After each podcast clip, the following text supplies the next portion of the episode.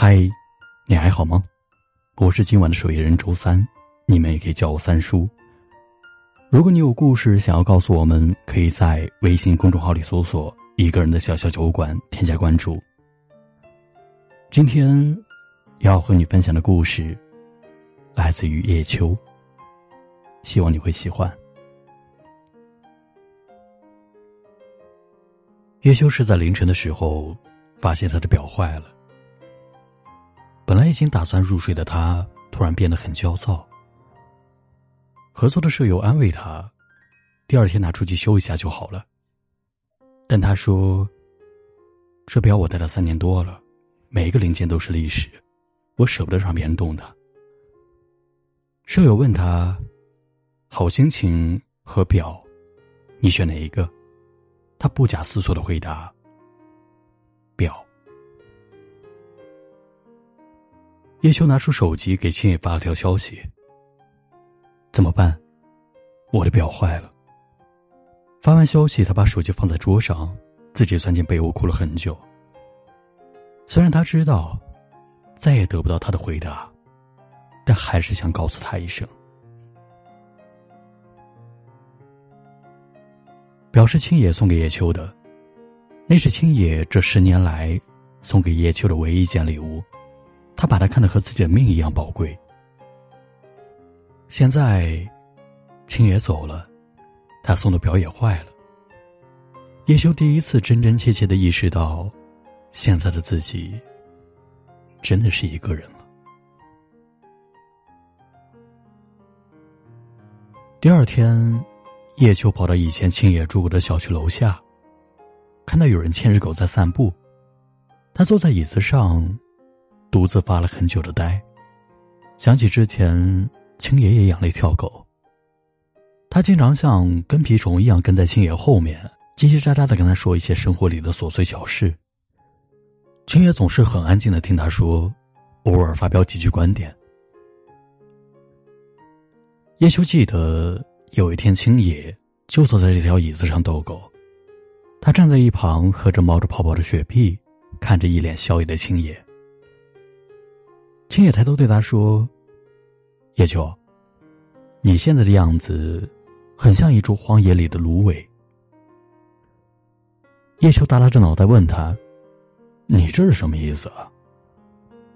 青野回他：“意思就是，你很美。”叶秋听到这句从青野嘴里蹦出来的话，精准无误的跑进自己的耳朵里，把手里的雪碧一饮而尽。发出清脆的笑声。青野仰头望着他，说了一句：“如果就这样安静的老去，也很不错。”叶修笑得矫情，在心里却乐开了花在外人眼里，青野的脾气古怪极了，常常板着一张扑克脸，所以总是不合群。人生走了五分之一，除了家里养的小动物和叶秋。没有一个可以交心的朋友。有时候叶秋会嘟着嘴抱怨：“为什么他们都不理解你啊？你明明是一个很温暖的人啊。”青野会笑着揉揉他的头发回他：“如果每个人都能理解我，那我得普通成什么样子啊？”叶秋觉得这样的青野真的是酷极了。其实青野一直想告诉叶秋，身边的人都觉得我很奇怪。所以他们总是小心翼翼的和我相处，并且告诉我，你应该改变。但只有你会贴近我，温柔的告诉我，你不需要做任何改变。但他从来没有说过，他不想那么煽情，在他的世界观里，人就应该活得冷冽一些。他们认识十年了，这十年他们一直保持在朋友的界限里。即使叶秋无数次的表示想要更进一步，他都选择了拒绝。叶秋记得，青野在一个喝醉的夜晚，抱着他说：“我随时都有可能死，所以总是把你推得很远很远。我也想和普通人一样，生下来就健健康康的，那样我就可以好好的保护你。但我没有那么幸运。”叶修一直都知道，青野和别人不一样。从来到这个世界的第一天起，就被命运选中，被确诊为先天性脑瘤。但他不知道，这些年，青野过得有多么隐忍压抑。青野从来不说他害怕死亡，就像他从来不说他爱叶秋一样。后来。青野养的狗丢了，叶秋发动朋友帮忙全城找狗，但青野让他不要再继续找了。叶秋不理解，狗丢了以后，青野明明就很难过，常常拿着手机看他和小狗的合照，可他就是要装出一副无所谓的潇洒模样。叶秋和他赌气，青野就跟他说：“无论是人还是狗，都会有远景的那一天。”现在他走了，我不会找他。以后你走了，我也不会找你。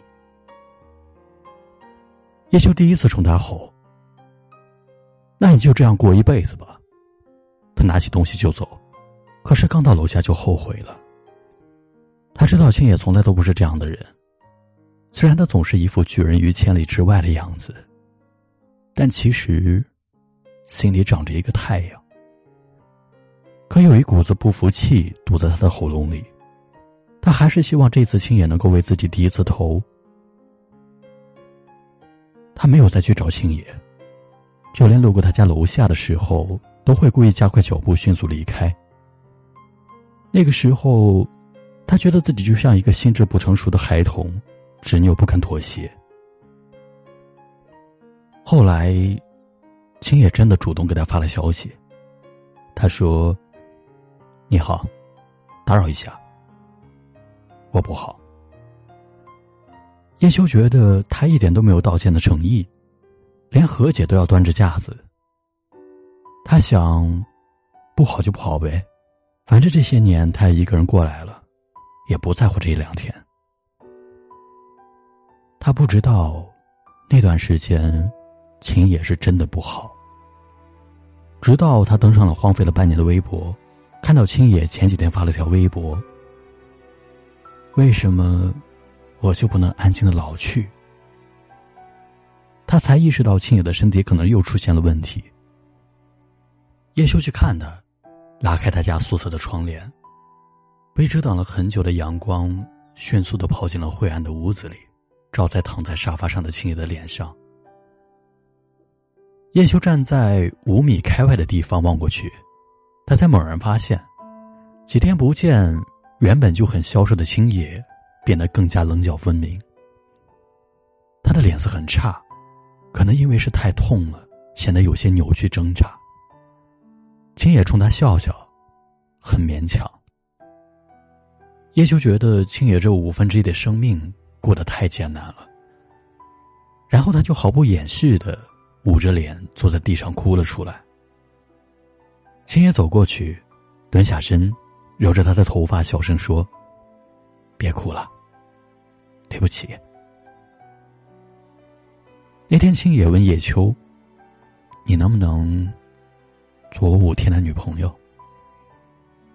叶秋问：“为什么只是五天？”青野回答：“五天足够了。”叶秋点了点头。青野从来没有坐过飞机，叶修想陪他体验一次。他们买了飞往杭州的机票。飞机起飞的时候，青野紧紧的牵住叶秋的手，就像第一次尝试新事物的小学生。当飞机平稳的飞在高空时，青野问叶秋：“以后老了，你还愿意陪我坐飞机吗？”叶秋说：“不愿意。”他又问。那你愿意陪我吃晚饭吗？叶秋说，我愿意。青野靠着背椅就睡着了，发出均匀的呼吸声，就像一个没有任何痛苦的普通人一样，安静平和。但他苍白的脸色，还是让叶秋红了眼眶。从杭州回来，青野就走了。过了三天，他收到一封信，信上写：“我想把你和最爱的玩具都放在口袋里，天天都看着。但我爱你，又不像爱玩具一样。玩具可以随意扔进口袋里，你不能，你只能放在心里。叶秋，你要记得，我爱你。”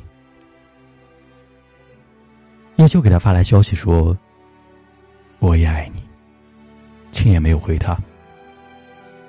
他又给他发：“我们分手吧。”青也还是没有回他。喝醉以后，叶秋问朋友：“为什么青野不要他了？”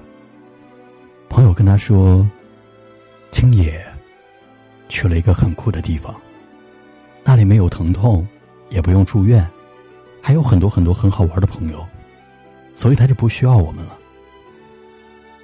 叶秋说：“虽然青野再也不需要自己了，但他还是想用填满天空的爱，像保鲜膜一样把整个世界包裹起来，让青野走到哪里都不会觉得孤单。”吃过多少孤单晚餐？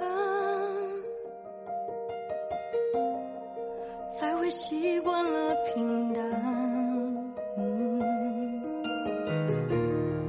看过风将云给剪断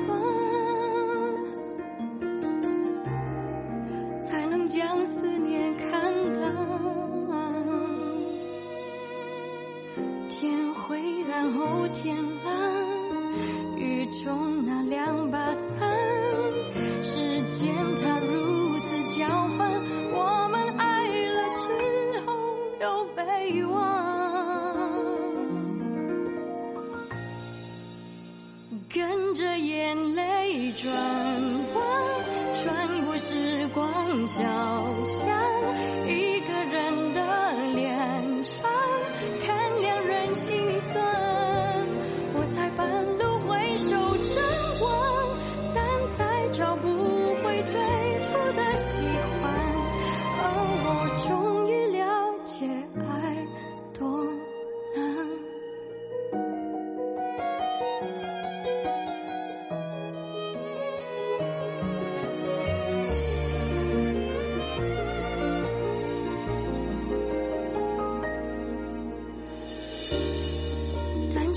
界没有钱吗？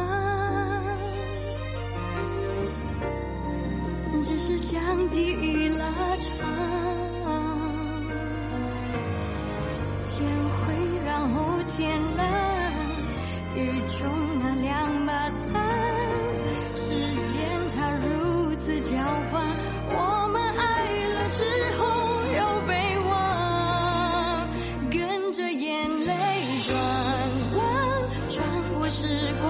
光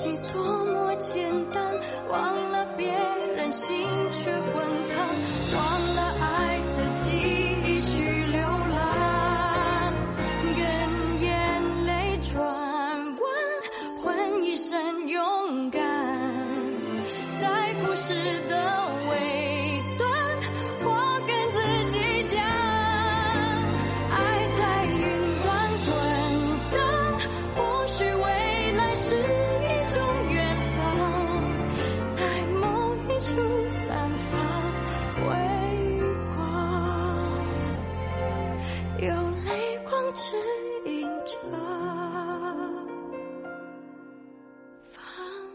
好了，今晚的故事就到这里。我是周三，下周三不见不散。晚安，远方的你。